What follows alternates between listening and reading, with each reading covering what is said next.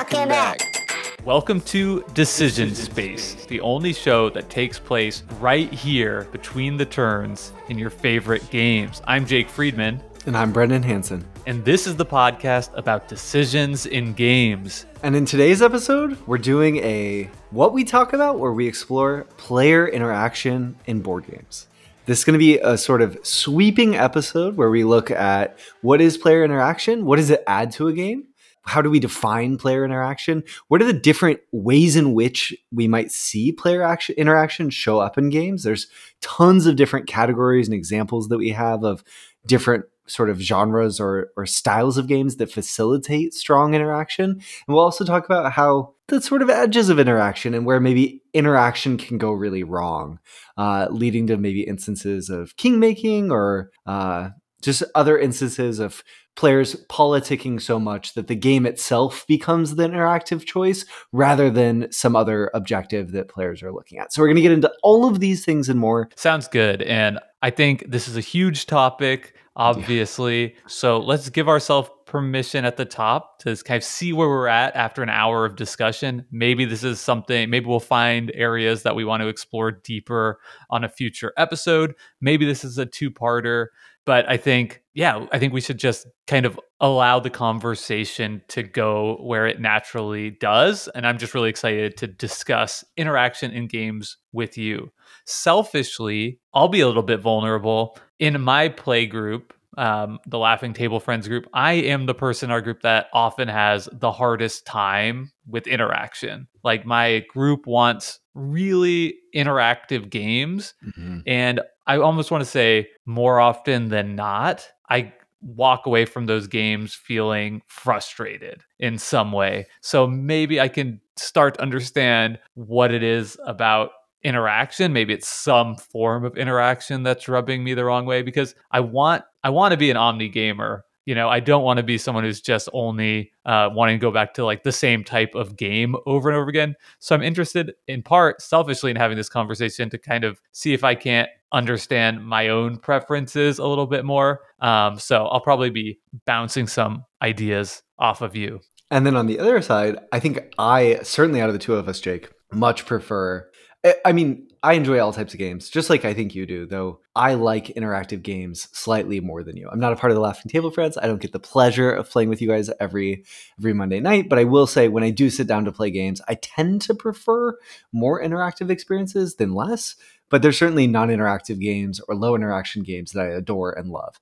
Um, so I think as we get into this, we always want to be upfront and clear about our biases, and I think it'll be an interesting conversation to kind of explore player interaction from the point of view of someone who maybe leans away from it and someone who maybe leans a little bit into it. And this latter being myself and the former being Jake. Yeah. So maybe as a way to get into this conversation, Brendan, I can kind of give a short anecdote from a game that I recently played that heavily featured interaction. That sounds great. Yeah, let's do it. Okay, so recently at uh, my Monday night Laughing Table Friends game night, we played the game Pipeline. Are you familiar with Pipeline by Capstone I Games? am Ryan, Ryan Courtney, an economic game about building pipes and using your money to make more money, right? Yeah, yeah, exactly. So it's an, ex- I would say it's on the higher end of interaction. There's a limited supply of pipes. There's a limited supply of tanks that you're going to want to put your, I guess they're like oil refinery tanks, just different tiles that you'll be putting on your board. Uh, and so there's some amount of interaction as players are competing for these limited resources, a la Castles of Burgundy or something like that. Then there's this one extra mechanism where there's there's different upgrades that you can buy and kind of like advance your technology and there's five different technology tracks and the way it works is once you invest in a level 1 of the technology if you have a level 1 then you can purchase the level 2 technology in that in the subsequent round.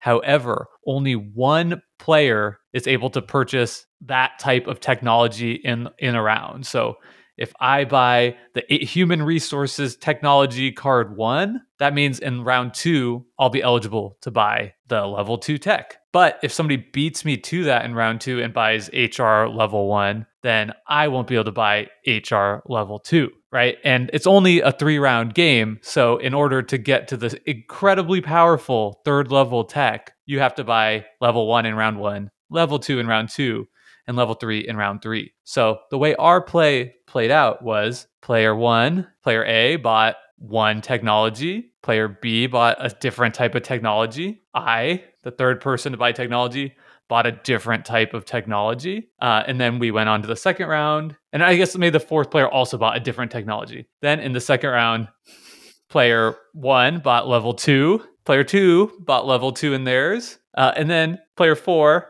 bought level one in the technology I had, locking me out of getting to level two that round and level three permanently in the game. So what ended up happening in our play uh, was that in level in round three, players eligible to buy their third level techs did uh, and got a huge benefit, and both ended up finishing with something like 600 points or 500 points, where the two players, myself and the other, ended up scoring like 100 points or 150 points, and that amount that interaction there it just felt you know it felt disproportionately impactful in the whole play of the game. Like it felt like in order, you know, having played this once, you know, it, as kind of a learning game for all of us, it felt like, you know, to do well, you really have to get up to level 3 and if you if you don't, you're to have a much harder time and it just felt so punishing and almost random in a way that like because that player chose to buy the tech that I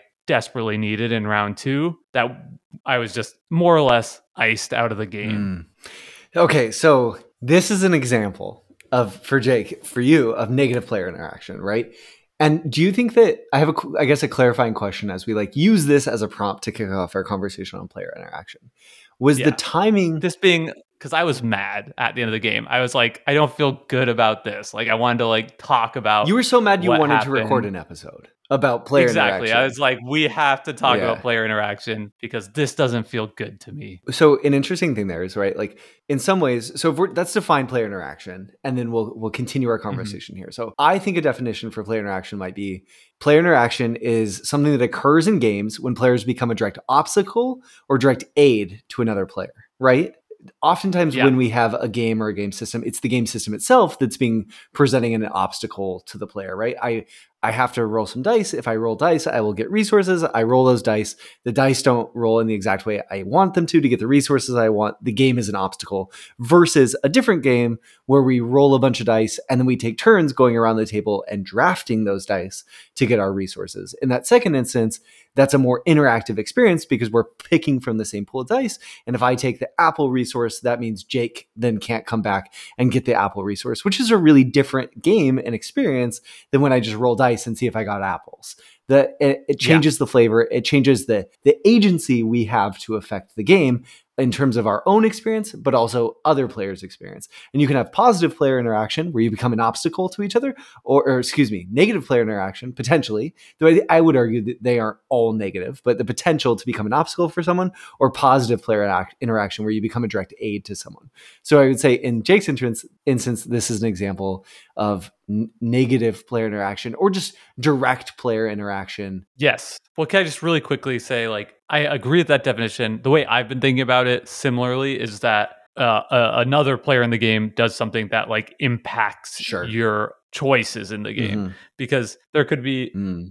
in a completely non-interactive game yep. like I, I, don't I don't have an example. It comes. I do. Let's say oh, Yahtzee or sure next station uh, London or rolling right or Yahtzee. Sure. Yeah, Yahtzee. So if if you do really really well, that impacts my decision making in the game because like okay, if I want to win this game, I need to get a Yahtzee here because Brendan's already doing so well. So I'm not going to take something safe. But that doesn't actually that's still a non-interactive game because it doesn't actually impact the choices that I have available to me in the same way that it does if you know you take away a resource out of the you know general supply or you give me income in some way and now i have the ability to do something different on my turn yeah.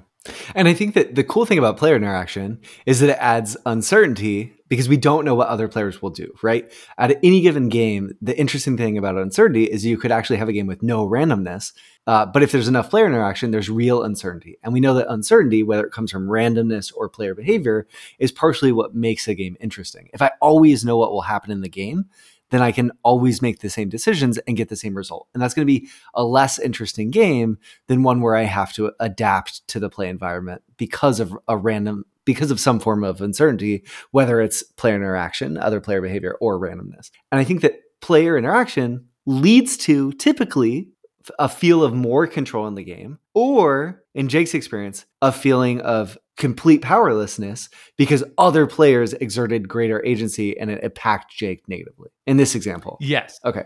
Yeah. And so and so what was your question about? My question about the pipeline example is I guess this question of like did player order matter in that experience right when it came back for everyone to then buy their technologies was there was there the opportunity for other players at the table to then buy the level one technologies of the players that wanted those level three technologies and they opted not to or was it such that yeah. they didn't and then I guess it doesn't matter also because then you just feel forced to make a decision potentially. But go sorry. Well, yeah, I think this being a learning game, I think that this particular upgrade mechanism is probably something that makes advanced level play of this game really rich. Sure. Okay, because if I'm investing such significant uh, amount of my game uh, to this track, like this technology track, then I would anticipate that other players who are experienced with the game would see that and try to cancel me out, right? And make it so I can't achieve that goal. So I would be taking a calculated mm-hmm. risk. But this being like a learning game, you know, I think it, I, I didn't feel like I was taking a risk when I bought that level one sure. tech. I thought, like, okay, we're all just doing kind of like different things in this learning game. Uh, and then so it just felt totally random when in the next round, uh, you know, one of the players chose, you know, instead of going for their level two tech, to just like kill me. you know, like totally just uh, you know, it, it could have been anyone, right? But because he went after my thing, like I just it just felt like, okay, well, I'm out of this game now. And that felt like, yeah, to your point, like like powerless in that sense where like I don't know that I could have necessarily predicted that behavior in any way.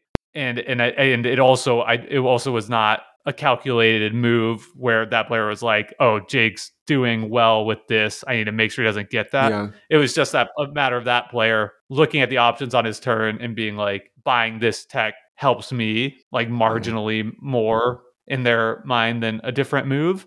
Uh, and and just the impact of that was that it felt as though basically all the decisions I was making in this game were kind of invalidated by this kind of random event yeah. because the the interaction was so impactful yeah.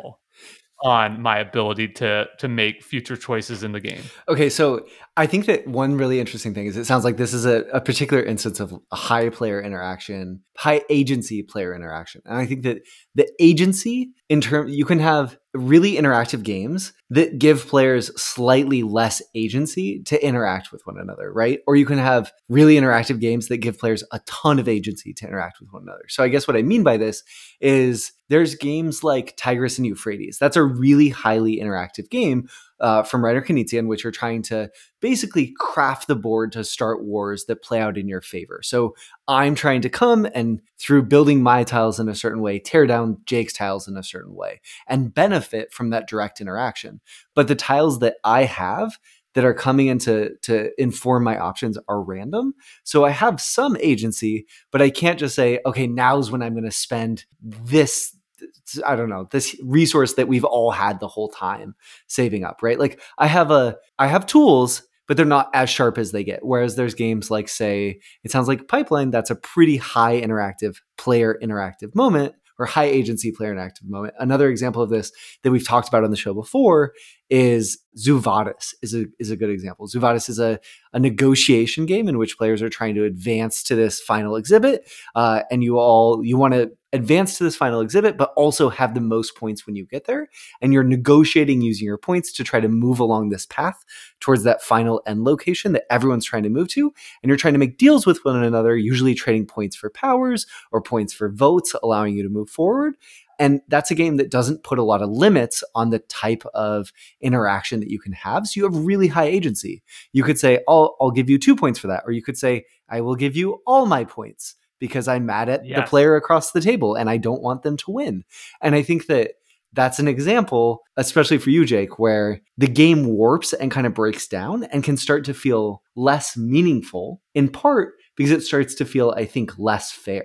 So Right. Okay, you Yeah, so let's let's bring that Zoo Vadis example in, which we've talked about on this podcast before. We had a you know a very memorable play of Zoo Vadis at Geekway last year uh, with a bunch of podcast listeners and friends that ended up with me in a strong position. Like I had sort of played the whole game. You know, it's it, what was it, an hour, forty five minutes. It's at the very end of the game, and I had you know wheeled and dealed and put myself in a position to where I had leverage. I could use my vote to you know put one of two players subsequent me to, following me in play into the star exhibit where you had to uh, get to the star exhibit to win and being a negotiation game i chose perhaps poorly to leverage that position and say, hey, I have something that you want, player A, and you want player B. So, you know, how much is that worth to you, player A? And it was like, I'll give you four points. Mm-hmm. And I was like, okay, player B, how much would you, you know, how much is it worth it to you? Would you give me five points? Which, you know, is how I think we kind of imagine these negotiations go in this type of mm-hmm. game. And instead of saying, I'll give you five points, he said, No, thank you. I'll choose option C and give all of my points and my vote to player B. And that very much felt like, okay, you know, what is the actual like point of what we're doing here? You know, it felt like, okay, I played this game got in a position where I could leverage, you know, leverage it. And if that's not sort of the point of the game, you know, and perhaps, yeah, maybe you know, egg on my face for trying to do that. I was, you know, trying to leverage that too much or or whatever. Um, but yeah, that definitely that extreme agency, high agency player interaction there definitely did make me feel like I fundamentally like don't understand the purpose of it made it feel like everything else we'd done this game didn't matter mm. because of that choice at the end of the game. And I think that so I think kind of what we're teasing out, right, is that from a design perspective, high player agency player games with player interaction can be really exciting because they can give players the tools to make interesting and meaningful decisions and create memorable moments. So I'm going to just add another example and then I'll talk about why I'm talking about this. So, Cosmic Encounter is another game known for being highly interactive and giving players, I would say, fairly high. It's not perfect agency, but fairly high in agency to interact. And it's also a game that's really well known as being fairly having these unique alien powers of varying levels. And the design philosophy of that game is we'll give players lots of agency to interact with one another to balance the environment around their perception of of who's winning, of this relative strength of individual player powers, etc. Right. So the game is saying, I think the best way to create a fun experience is to create real imbalances that maybe in in sort of the power level that players start at that maybe simulates an actual environment or models an actual you know real world thing more closely than a symmetric game would but it creates great responsibility for the players to understand the game environment and act rationally in terms of trying to uh, all sort of evaluate and play. So I think one of the reasons why, sort of in the Zoo Vadis example, right, it breaks down in some ways when players wield that sort of great power without responsibility from the perspective of of all trying to win or some form of magic circle and can break apart and allow for king making and i didn't say that quite as elegantly as i wanted. I have this like spider-man quote of like with great power comes yeah. great responsibility. And i think with high player interaction with high player agency comes great responsibility to the players to utilize it effectively and that won't always happen, right? We don't all see games the same way. And it can shift the game towards this politicking type environment where I'm sitting across the table saying, Jake, I can't believe what you're choosing to do. Morgan is clearly winning this game. She's ahead. Uh, she's obviously ahead. And meanwhile, you know, Maya's sitting over here saying, Brendan, you're crazy. There's no way Morgan's winning. And the game kind of, no matter what game was on the table, we could be having that same conversation no matter what game we were playing because we've pushed the player and agency so far that the decisions in the game are too close to Brendan decides who wins or Jake decides who wins based on the decision he makes. So it functionally stops mattering what the game is on the table and just starts mattering the what the conversation playing out above the table is. And I think that's where a lot of people get lost with player interaction because we don't Mhm. want to feel like it doesn't matter what game we're playing, right? Like if the Right. conversation could play out in any way, it it makes the game itself feel frivolous. And for a lot of us, that's not the point. Right.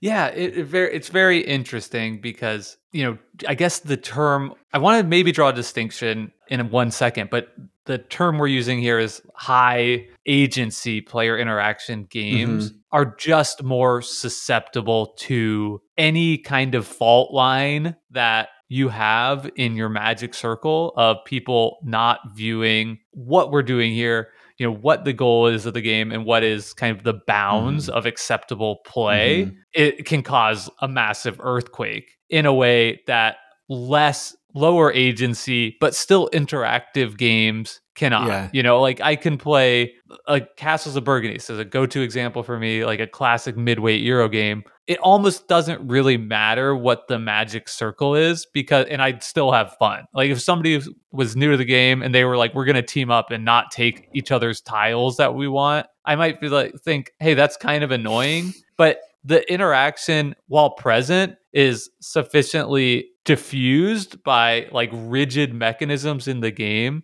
that I think I could still have an enjoyable time playing the game and enjoying the puzzle in front of me. Whereas if the same, you know, if something, if that were to occur in, you know, I don't know, Zoo Vadis or, or whatever, where somebody's like, I'm just going to give all my, give up my chance of winning and just give all my resources to, you know, player B just because, Yeah. then the game starts to break down, which I do think is true of what happened in that Zoo Vadis example. Maybe that's not a failing of the game, but I think probably a lot of people listening here might think, okay, well that that player who kind of threw the game at the end engaged in like an unacceptable or inappropriate, I should say, it's not like it's not that serious, but like an inappropriate level of king Mhm. making. King making being, right, that's a finer term just in case. King making being one player makes a decision that effectively they choose who wins the game.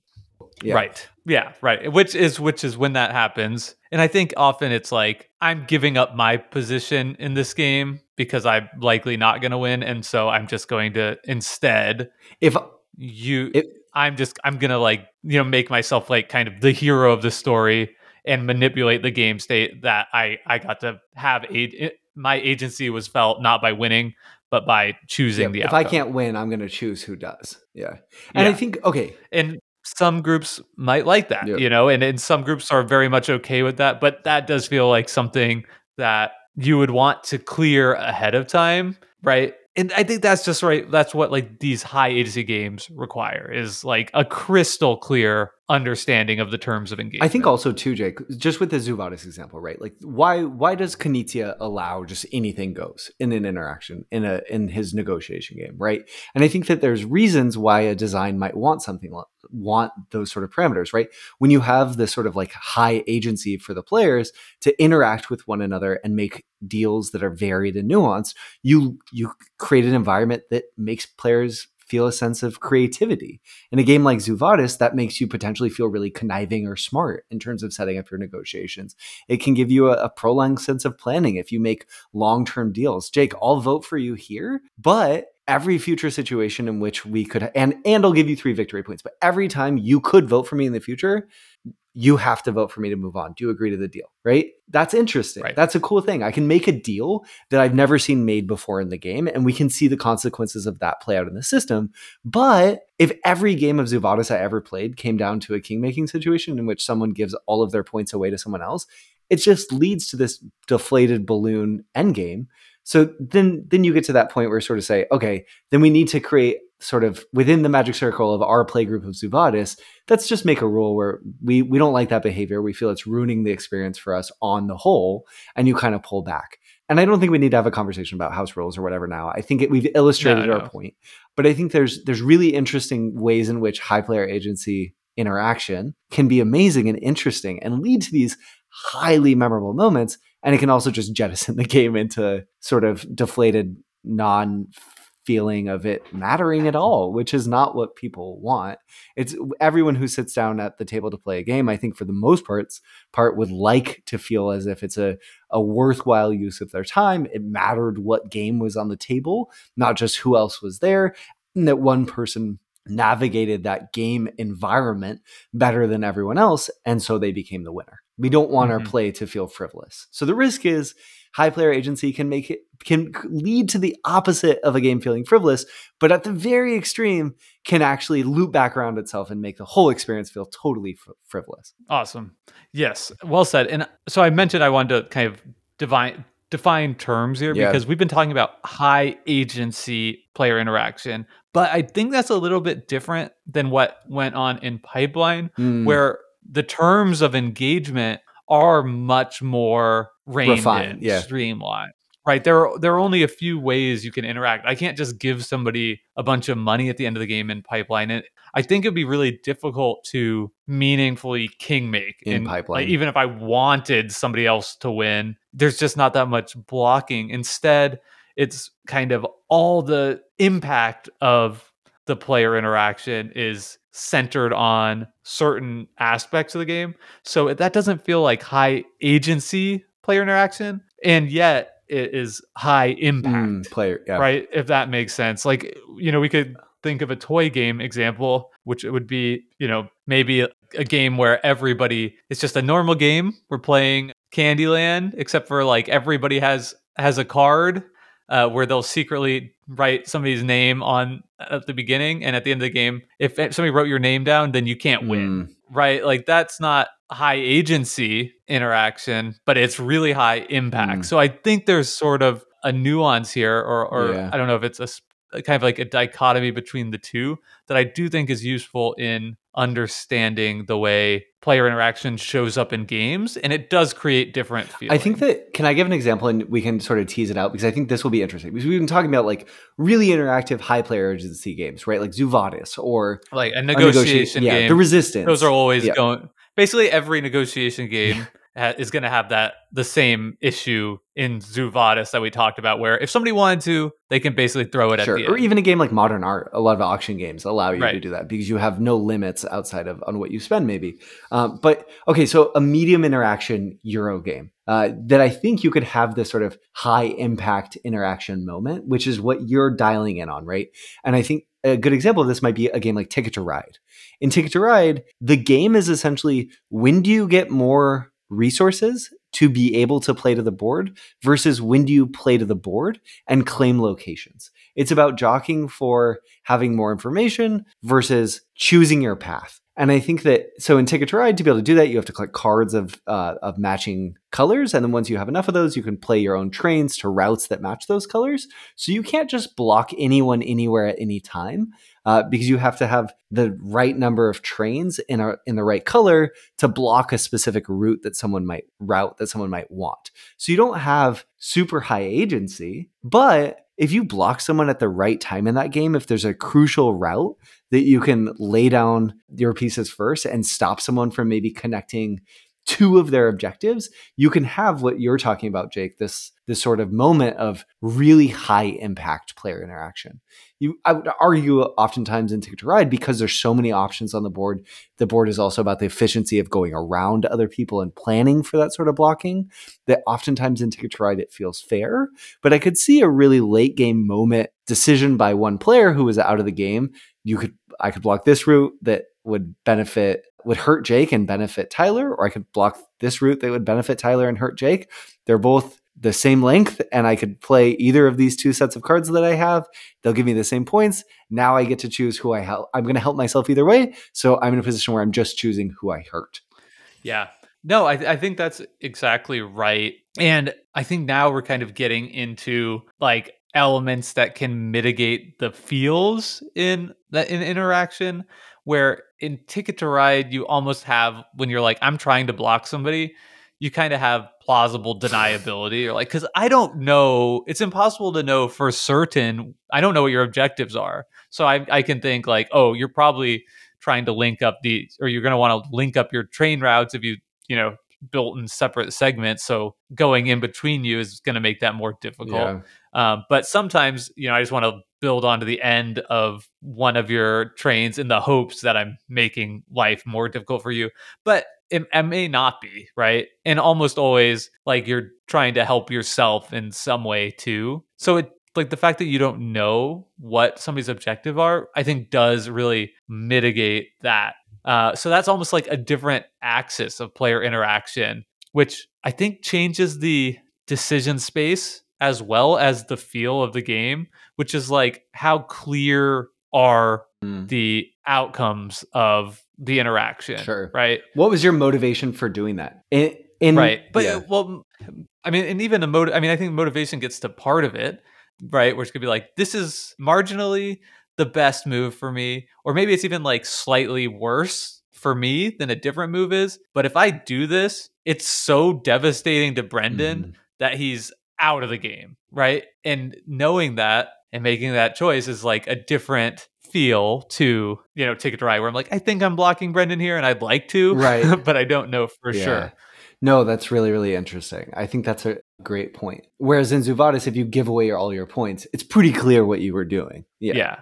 Like in like in pipeline, like when the person took the tech that I wanted yeah. was wanted, like everybody at the table was just like, "Oh shit!" Mm. like, yeah, that's that's rough. Like I think actually, Jared's like, "Oh, do like and because it's like a, a, learning game like i had just made a move that was going to be like made infinitely worse yeah. for me not infinitely but a lot worse for me because of that happening and he was like do you want to like walk that back because it was just like you know so clear how much it was going to just uh, you know kill me. I think that that's a really interesting point too, Jake. Right? So something you when in thinking about a game and evaluating sort of how much the player interaction might affect the play experience of the players, there's both the level of interaction, right? You could have a non-interaction game like Next Station London or Yahtzee, like our example, or these like super high interaction games like the resistance or Zoo and everything in between.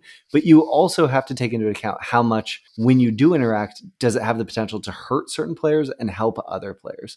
So, are there in Ticket to Ride, there's often other options that a player can take when they're blocked. Oh, it'll be more inefficient for me to do this, but I'll go around. It'll it'll blunt my ability to score as highly, but I won't effectively lose immediately if I get lucky, maybe, and I can draw into the right cards and that plays my benefit.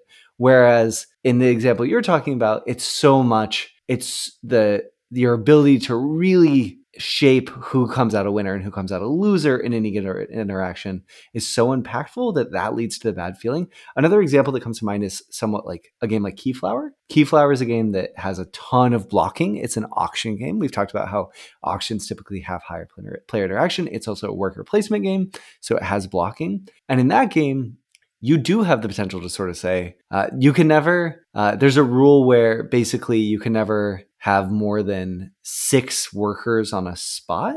And you also have to always bid with, uh, whenever you use a spot, use one more than the number last used there. So if someone uses one, then the next time you have to use two. But if you just started and you laid down three workers on a tile, say Jake just upgraded this great tile that he's really excited to use that gives him two gold. And I see that it's part of his strategy. I can just spend three workers use that for myself and block it for the rest of the game. That's potentially yeah. high impact, but a way Keyflower ad- adjusts sort of accounts for this, and I think is the saving grace of that game, where there's this moment of high player interaction that could really potentially hurt, is you have all the options to use anyone's tiles in the game. So Jake, even if you get blocked, you because in Keyflower you would get my ne- the meeples that I use to block your tile at the end of the game, and then you could also then just use anyone else's tile in the game. You have a lot of other right. options to go around.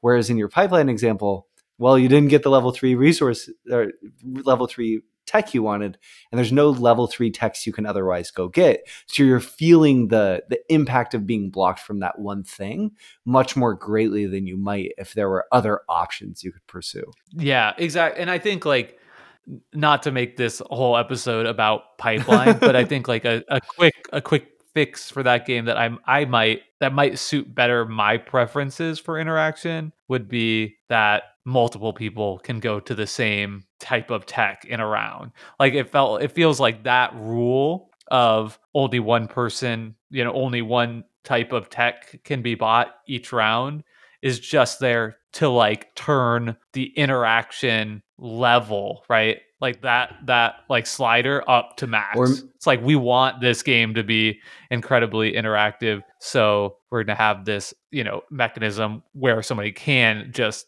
kill another player if they want to in, in that way. Whereas a different game, it would say, oh, okay, well, I'm going for the level two one, and player B is going for the level one one. That's Mm. fine, right? We're not even overlapping. Or maybe it's there to sort of encourage the sort of strategic diversity and force players to kind of take on these different paths.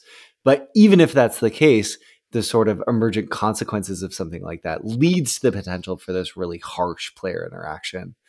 yeah. Yeah. S- s- So what I think we have going here, Brendan, is like a classic spectrum Mhm. or a what is it like a grid or whatever? Sure. Okay. What what do you call yeah, it? like a like you have a grid. you know, like a you know a quadrant, right? Uh, A yeah, yeah. quadrant. We've got quadrants where you've got high agency to low agency Mhm. on the x-axis. the X Y the X axis and the Y axis would be high impact to low impact. Sure.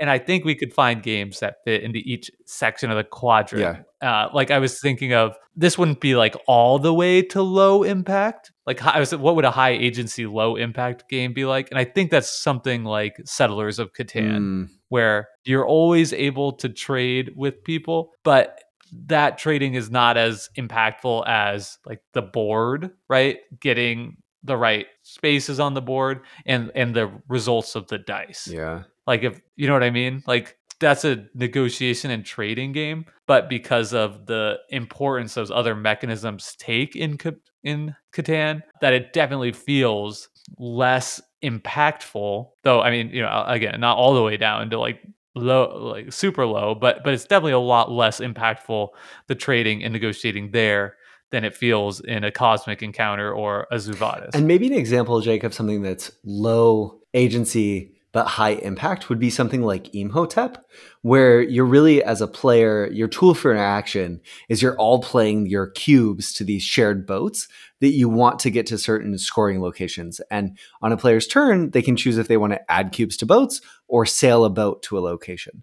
So you're given this really blunt tool to interact with one another. I choose, you can choose when to send a given boat, and whoever's cubes are in that boat, you're effectively interacting with that player. You're choosing wh- how they will progress in the game. So you have fairly low agency. That's not a really sort of sharp tool for interacting with one another, but you have a huge potential impact uh, in terms of when and where you send those boats is effectively the game. Yeah, I think I think your low agency, high impact quadrant. That's like your meaty, you know, interactive Euro Sure. games. I think that's like your pipelines. That's probably where like a game like Barrage would go, where it's like you can really have extremely impactful player interaction, but it's all like very rigid in how Yeah. you're able to implement that. Okay, so and then low and low is obvious. That's something I don't know, like Welcome to, That's where you have a, sure, right? or even if there's some, you have some sort of you share the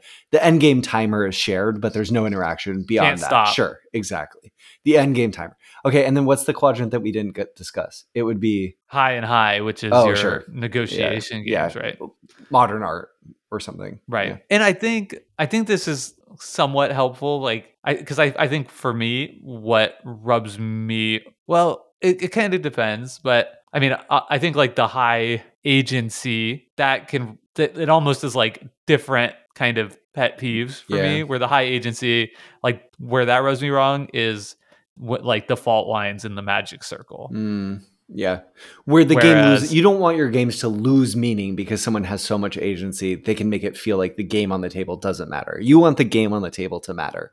I was better at this game than you. I navigated the mechanisms more effectively, so that's why I won. Yeah, I think Yeah. so for me.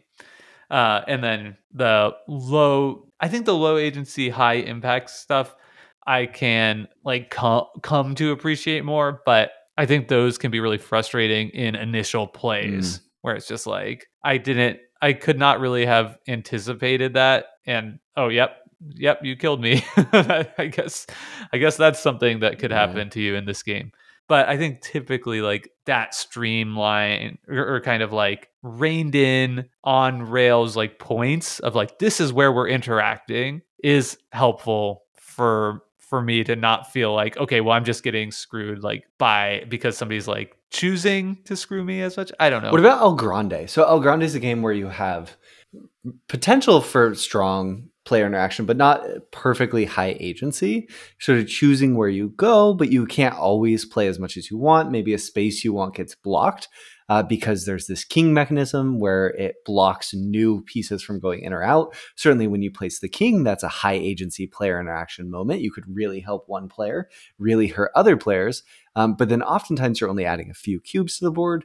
Do you find that a game like that kind of sort of there's also this political component to El Grande that can occur where it's kind of similar to the conversation we were talking about, Jake, where if we're all sitting evaluating the table, you might say, Oh, Jake's clearly ahead. Look, Jake has the most points and he's ahead in these regions. We have to take him down some. Does that go too far for for you in terms of of what you're looking for? Or because none of the agency is so so high that someone across the table can just basically say here jake i'm taking away all your cubes or here tyler i'm taking giving you all my cubes. Like does that strike a nice balance? Yeah.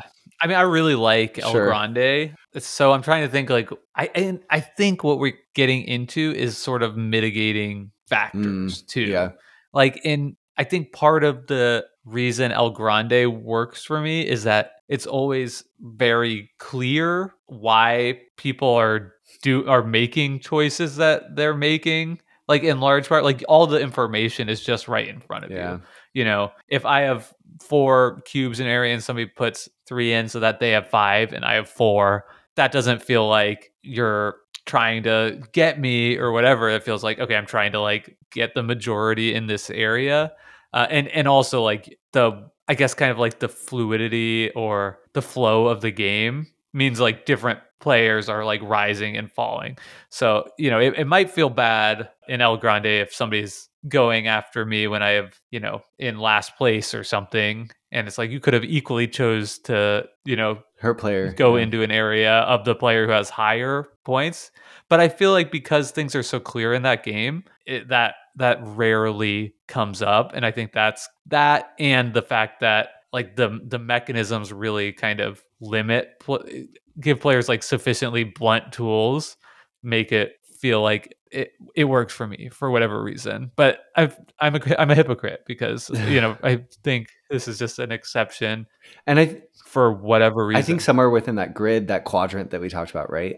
There or those I guess the sort of coordinate plane, there is a sweet spot for you that's probably like a circle somewhere drawn in that, or maybe this oblong shape. And El Grande sneaks in just enough. right where it's Yeah. higher it's higher interaction and like higher agency but it's not the highest right and maybe that's like pipeline is just it just gets a little too extreme I think for me to your point too, Jake, another way in which I think El Grande works is the there's the simultaneous choice decision of the Castillo. And when I say works, I mean works for you. Obviously, all these games work for someone. Um, but right 100% yeah, But you're so you're all making you have these re- cubes that you've added to the Castillo that score once, and then you all make a choice simultaneously without knowing what other people at the table decide where those cubes will go and potentially score again by using a little dial in front of you to choose a region. And I think the simultaneous choice there obfuscates enough that for you, Jake, it doesn't necessarily feel targeted because you don't know what the board will be.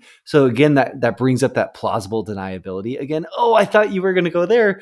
I thought you were going to go to this region, so I went to this other region. But then we both went there. Oh no, right? It gives you. It doesn't feel so direct because you didn't necessarily know you would bump into the other player when you both ended up there. yep yes this is this is helpful brendan. I feel like i'm in player interaction therapy okay. right now and i'm but here's what i'm kind of coming to. I think that the high agency games the potential challenge is the king making Yeah. right? Which which we're using as sort of a shorthand term for you know any type of magic circle misalignment and i think that the high impact ones the potential pitfall there is players can feel like they've been targeted. Yeah, yeah, right? And i think both of those things can feel really frustrating. I think and i think sometimes the targeting one too also can feel like in some some cases like a misaligned magic circle too because it's like okay like walk me through why i was the target Yeah. there when this other person was like you know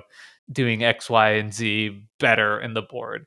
But because I was thinking like you know you brought up the resistance earlier, and why is that not? Why does that work so well for me when it's also like a game that has high interaction, you Yeah. know, high impact interactions, high agency, and I think it's because it's the same reason why you know like two player dueling card games work. It's like it's just teams, Mhm. right? Like the whole point of the game is to take down the other side. So like when the you know spies fail a mission and I'm the resistance, it doesn't feel like or they tell me a lie, it doesn't feel like oh like why are you doing this to me? It's like that is how you know we're all like on the same page right? That's the that's the magic circle that's the game we're playing.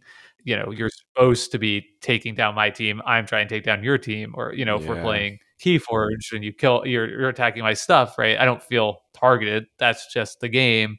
But the social dynamics really come in when it's when it's like a five player game or- and it's like i'm gonna hurt one person that does you know it just i feel like that's just you know maybe that's just me but it's just like an area that is like i think ripe for potential frustration. I think I can go out on a limb here and Jake make the claim that the reason something like the resistance works for you too is that when it's zero sum, when it's two sides, all's fair, right? You're going to do Right. whatever you want to. win. yeah When anytime you end up in a multiplayer environment with high player agency, high impact interaction, you have the potential for players to make decisions that lead to the game not feeling fair, right? So so you do this because I feel like it doesn't feel that fair. Well, well, why do you want that player to win? I don't know. I just want them to win. All of a Right. sudden, everything of uh, oftentimes why a lot of people play games is we want to have a fair environment in which to struggle against obstacles we can overcome. When all of a sudden it stops being fair, oh, I just felt like it, that stops being as engaging for a lot of us who are looking for that sort of thing. I think that some of games like this, like Cosmic Encounter, sort of says this isn't a fair game from the start. We're not here to play a fair game. We're here to play an exciting game. This is going to leave memorable, give us memorable sort of uh, stories to tell after we play. Like it's very upfront about the fact that like this is not fair. That that's not the point of this game. And I think that can really work if all the players kind of come at it with the same mindset. Oh, I'm supporting Jake because because last time we played in the second round of the game, Maya, you chose to really screw me over, and that's right. Like it's asking you to play that sort of political, like long term thing. But yeah, it's not all for all games, and it's not for everyone. I don't know. yeah and a game like i think i recently played dune which i talked about Sure. in this podcast and that i is i don't think a fair Yeah. game Same There's a lot of designers. crazy stuff Yeah, it's a lot of crazy stuff that can happen but it's you know does a really good job and i think the person who taught me the game jared did a really good job of sort of setting like the stage that this is a like we're telling a dune Yeah. story and like crazy stuff will happen and and that's okay. So i think a lot of it is sort of setting the expectation and and at the same time like in, I, I don't think that's for me right? It, it's not sufficient to just say okay we're gonna play this like combat space game or whatever for for game night this week.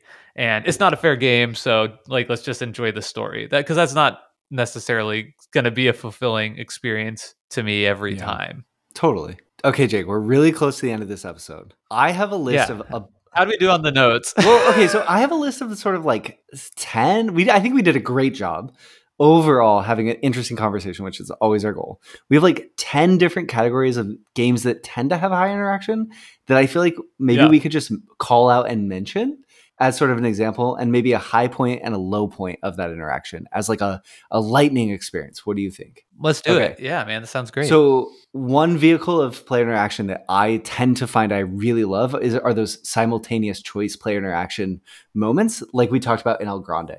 So other types of games that play into this are games like Race to the Galaxy, or sorry, Race for the Galaxy. Functionally, almost a multiplayer solitaire type experience. It's not super interactive. I work on my tableau.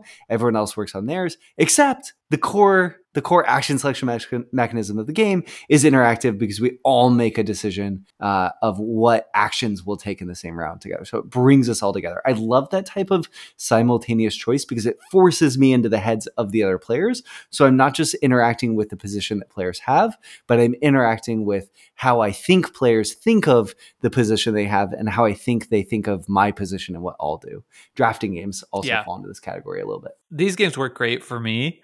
Uh, I feel like they can be kind of a sweet spot between someone like myself that's just like more challenged by high interaction games and that just sort of we're at the beginning of the round we're setting the terms of engagement mm-hmm. and then i still get to have my sure. fun like you know kind of like okay now i get to have fun and figure out what the most efficient thing to do is yeah. within the confines of what we've decided collectively totally. that feels great it doesn't feel like a lonely solitaire experience but it also doesn't feel like you know often that i'm being like targeted or you know randomly eliminated from the game by the choice of someone yep. else I think that another category of highly interactive games that we often see are just conflict and combat games. Oftentimes, when people say interactive games, I think an example you could go back to is just even something like Risk. You decide who you hit, and the game is who can hit at the right time and who can hit the hardest. And in Risk, maybe who gets lucky with the dice. But there's lots of games that fall in this category that could be really interesting, like Root or even Memoir 44. Uh, these are sort of that's like classic, what I think of as like classic game player interaction, right? Like direct conflict. When I take when I hurt you, it helps me. Yep. Yeah. Definitely. These ones don't work so great for me, if you could believe that, because they feel like ripe for sort of those rifts in yep. the social the magic circle and also targeting and i feel like the big challenge here when you're doing this in a two player version great when it's a multiplayer section it's just like the political the calculus of like how much do i want to go and attack somebody else while player you know the the players not involved reap the benefits yeah. is so tough and i've you know it can just so quickly be like okay i'm now i'm mad that you've attacked me so okay great now we're just gonna mutually assured destruction over these here. are the games that can shift towards politicking and almost encourage it in a lot of cases because oftentimes you don't yep. have enough agency you can make a impact in the game so you have to yeah navigate them what's next? Okay auctions. Auctions are another example of high player interaction games. Oftentimes there'll be sort of little twists uh, but i find that when I'm looking to play something really interactive, sometimes auction games like Modern Art or Keyflower, which I mentioned, are are tend to really scratch that itch in their own way. Though these also, like we said earlier, can kind of lean towards maybe so high impact that if players don't all have the same read on the game, things can go wonky. It's no fun playing modern art with someone who doesn't really get how to evaluate how much something might even be worth at the end of the game and is always willing to overspend because then the game just becomes how do we all extract as much money as possible from that person to our benefit and then kind of play the, the game on our own. Yeah, I think the big knock against uh, auction games is often that they're difficult for like early plays mm. and then just become much more rewarding over time.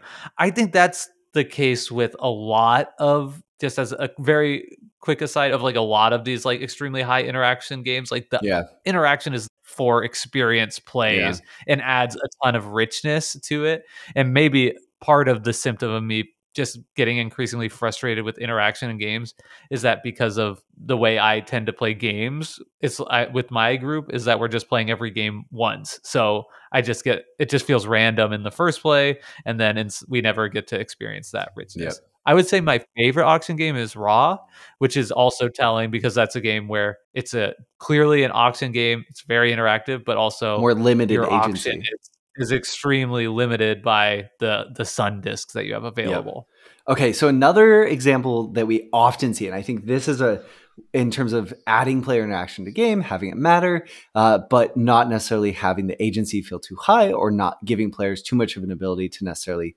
directly target and hurt someone else, at least without meaningfully helping themselves, are b- games that feature blocking. So I think within modern Euros, we usually see these in, in worker placement games. Things like Agricola, I really need I need the wood, Jake. I'm going for the animal strategy. I have to build fences. I'm going to go to the wood spot. I blocked you. So we have this nice interactive moment where you're like, ah, curses. I wanted the wood. But you know that I'm going for the wood because I want to build the fences, not because I want to kick you in the teeth. Yeah. I think that's I think that's exactly right. And I think blocking is often more on typically would be like on the low impact mm-hmm. side of our quadrants that we've built. And I, I mentioned the potential pitfalls on the higher end. And I think one thing that you often hear about as a pitfall for blocking games in particular as sort of like a lower impact form of interaction is that like the incidental interaction feels random mm. right? It's like often a worker placement blocking game doesn't really matter until it just really does for a player and it just feels like wow i just got got and it was just kind of random. So clearly there's potential pitfalls to be found across the Yeah. quadrants. Okay, what about this next one, Jake? What are your thoughts on thinking of trick game trick taking games as player high player interaction games? Things like the Fox and the Forest or Jekyll versus Hyde. I've just named two two player games, uh, which in a per, that's a Yeah. zero sum environment, and I think that always makes it feel more interactive. But I, I don't know. Do you think overall trick taking games feel interactive to you? I think the hallmark of trick taking games is that they're low agency, yep. right?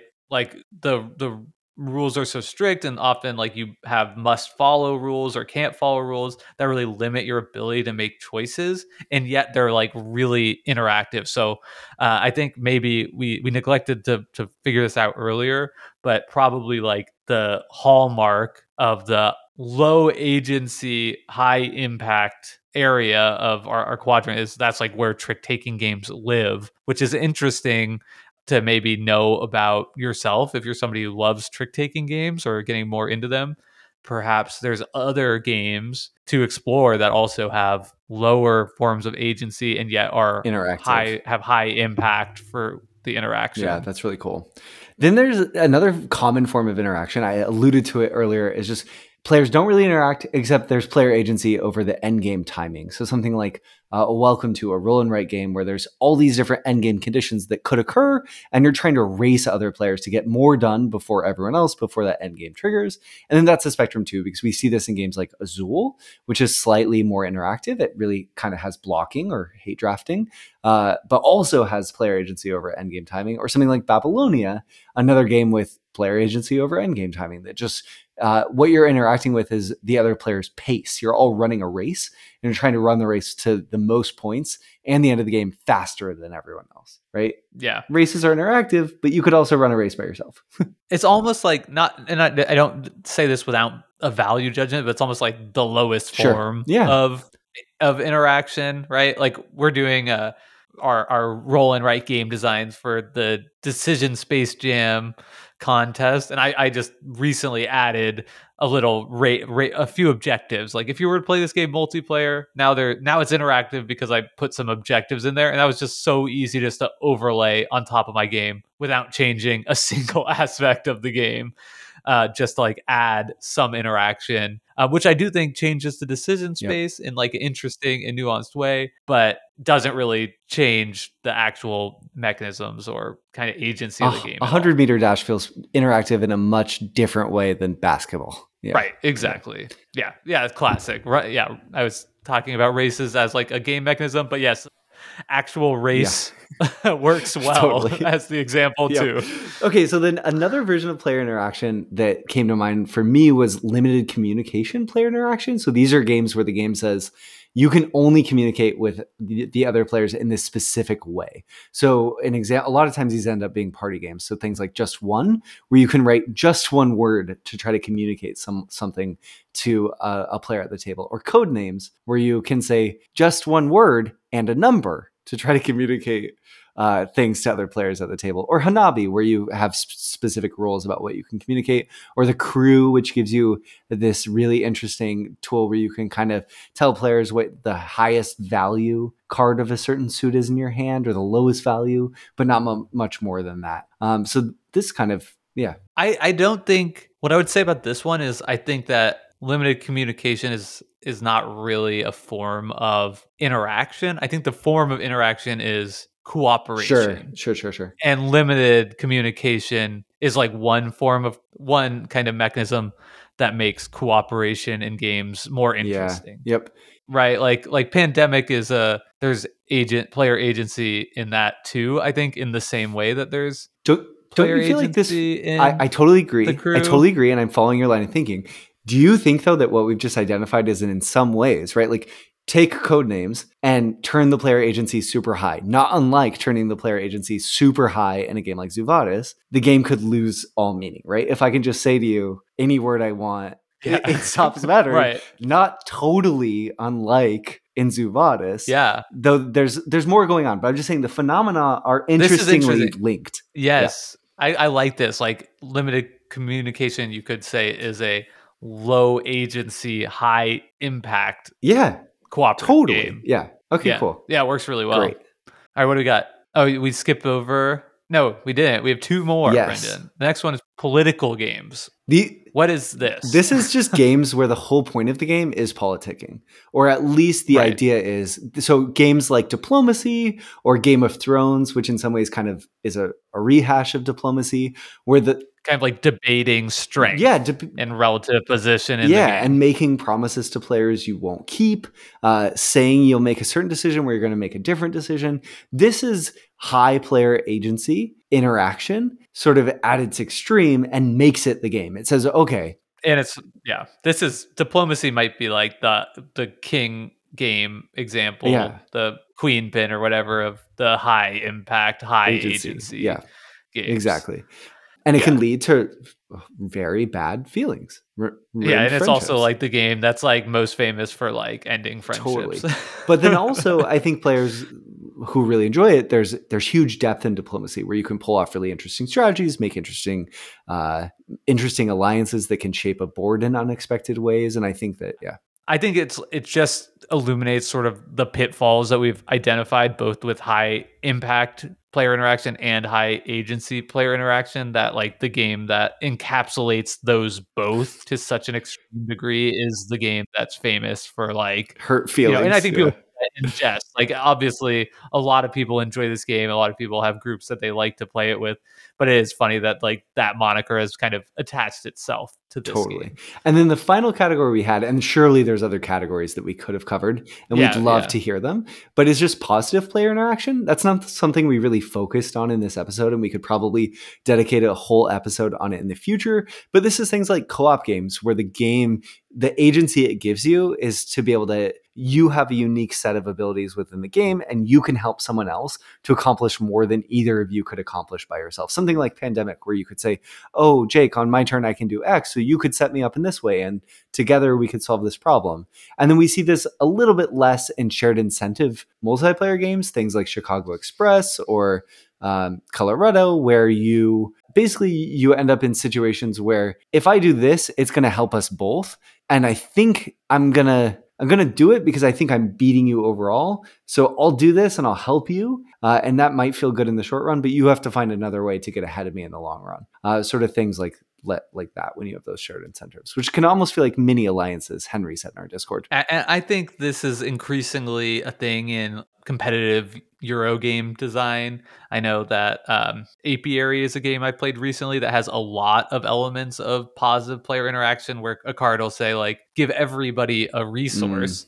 And you get to kind of pick, like, okay, what resource do I give to each player? So I want to give them something that helps them the least. It's like backing into a parking like- spot instead of pulling in forwards. You know, like yeah, it's interesting, right? Right. It's definitely like interaction. So I want to, you know, like how can I help this person the least is functionally the same of like how do I help me the most? or hurt somebody the Yeah. most, but it just feels so much better on the receiving end of like, oh, I got this benefit. Yeah. It was like the worst possible benefit, but that feels so much better than like, hey, I'm like taking this away from you or, or like, you know, eliminating your ship over in this area or whatever. Totally. So I- I think it's interesting.